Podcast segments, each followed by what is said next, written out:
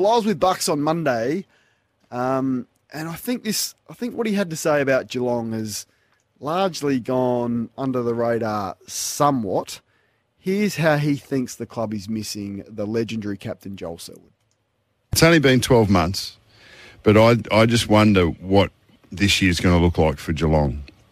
I think Are you, I, I saw are you I saw them. suggesting that Chris Scott can't win without No, Selwood? no, no, I'm not. But I'm saying that I think that it's probably at Geelong it's going to be tough for Chris Scott, but also for for for Geelong.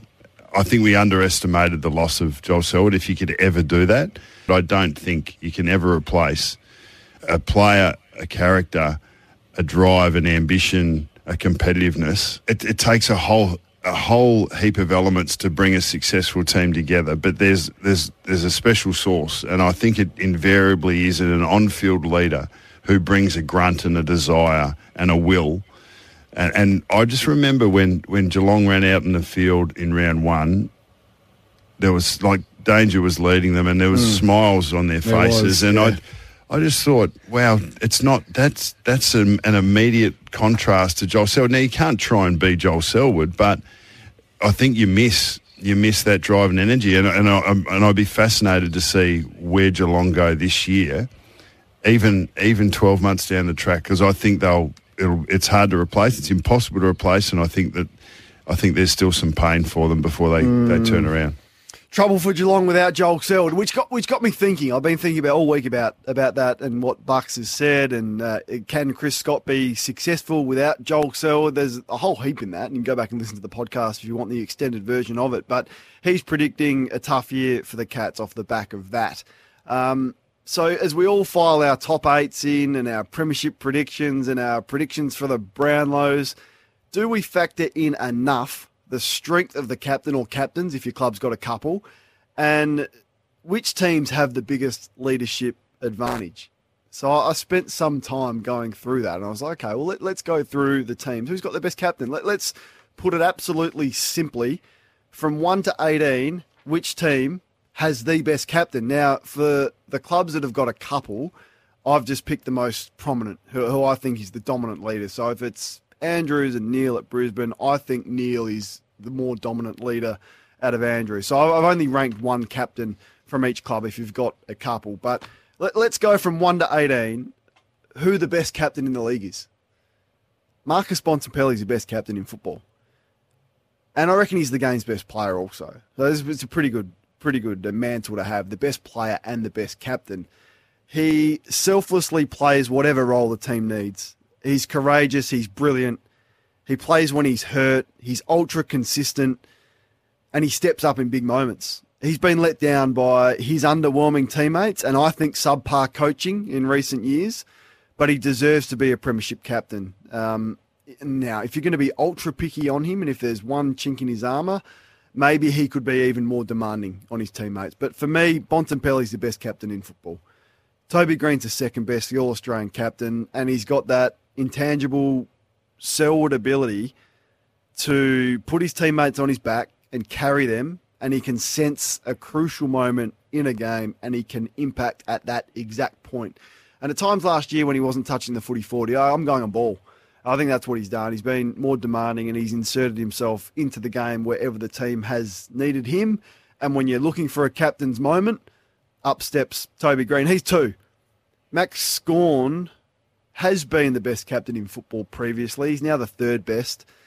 He plays a different position to Greene, but he's able to impact in the same sort of way. Like his endurance allows him to position himself exactly where the team needs him at any given time. So be that behind the play, if they need him to take a big pressure releasing mark down the line, he does that. If he needs to go inside 50 and clunk a contested mark there, he does that, or he can influence at centre bounce at key moments as well. He's calm, he's level headed. I think he's an excellent media performer, and he'll need all of that this year because, um, as we know, the Demons are under the pump for more than one reason. Patrick Cripps has really developed. He's the fourth best captain in football at the Blues, and he's got many, many vital attributes, the same that he had, uh, his coach had as a player. He's a bull. He's one of the toughest players in football, like Bontempelli. He plays when he's hurt. He suffered through 170 odd games without a final. He's got a taste of it. He knows what it's all about. and I reckon look out. Uh, the next two to three years for Patrick Cripps could be pretty special. The Premiership captain Darcy Moore, um, I've got at five. He's an outstanding ambassador for his footy club. He's one of the best media and public speakers the game's ever had, I reckon. That, that's a big call, but he's captivating when he talks, Darcy Moore. So big plus there. He has brilliant in game moments that can ignite his side, his teammates, and also the crowd. But he does lack concentration at times, and he, he lets himself down from time to time with poor moments one on one. And I've also just got a question about his durability as he ages, which, you know, in recent years has been okay. Last year was okay, but uh, doesn't often play 20 games in a season. Jordan Dawson with a bullet. The Adelaide uh, Footy Club knew something when they fast tracked Dawson to captain the club.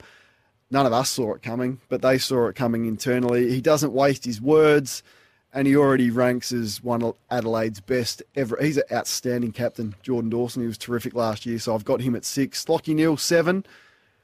And I reckon he grows into this role every day. Um, and I noticed it in 2023. Look, he's a two time, he's got nothing left to prove individually.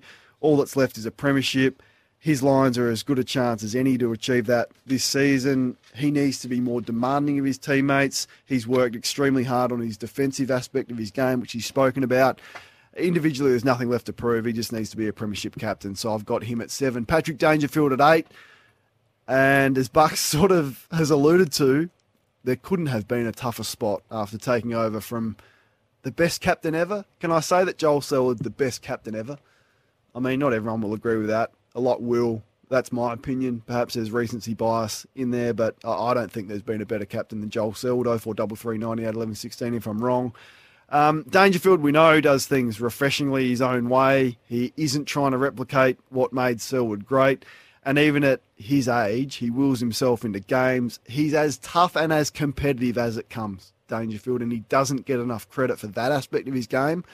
Um, but he has been knocked down a few rungs due to questions over whether his body can still hold up to playing a full season with the way that he plays football.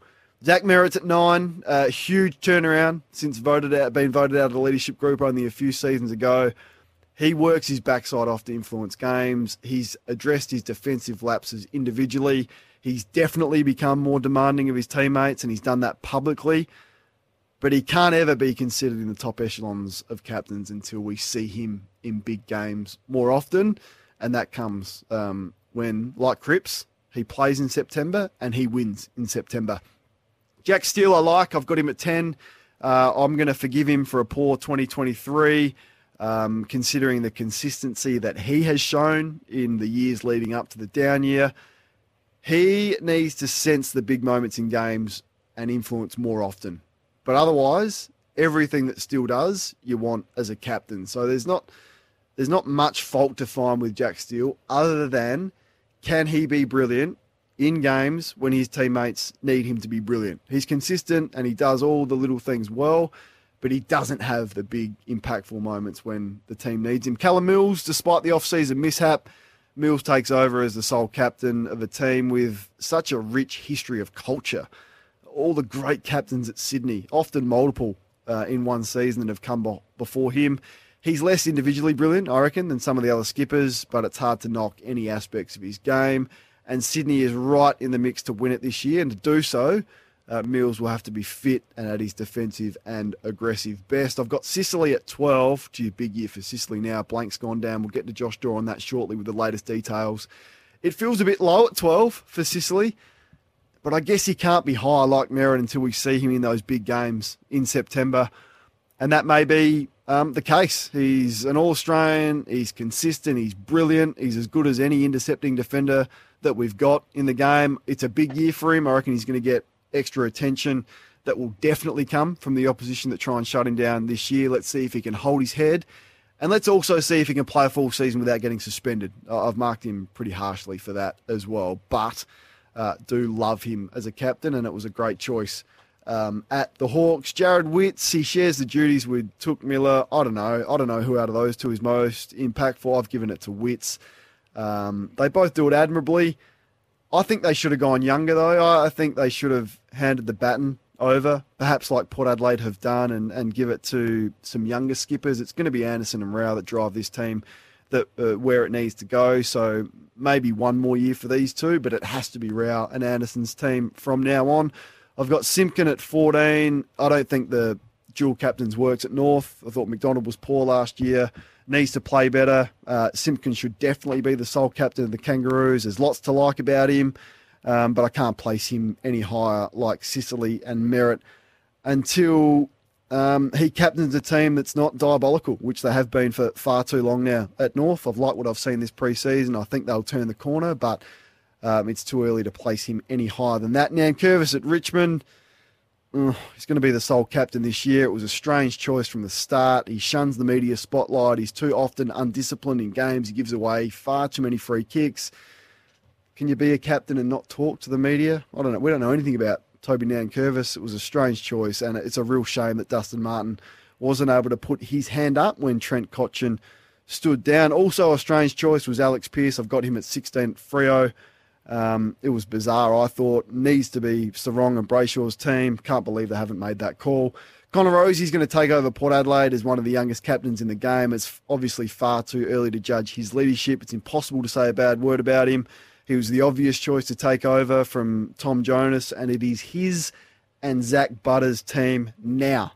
A lot of pressure. Um, let's see how they go. But uh, what a brilliant start to Connor Rozee's career, the two time All Australian and now captain of the Port Adelaide Footy Club. And then Oscar Allen at 18, like Rozee, it's too early. We, we don't know. Uh, I think it's unfortunate that he's having to captain the club at West Coast because he should be focused on his body and being one of the best key forwards in the game and not having that extra responsibility. But that's the state that the Eagles are in. They needed him to do it. Liam Duggan's also going to help him out. It is one of the toughest tasks of all the 18 captains. Marcus Bontempelli is the best captain in the game. What do you think? 1300 736 736 to have your say on that. No doubt the digital guys will, will, write that up if you've missed my rankings, but we can address that later on in the program. And I'd love your thoughts 1300 736 736.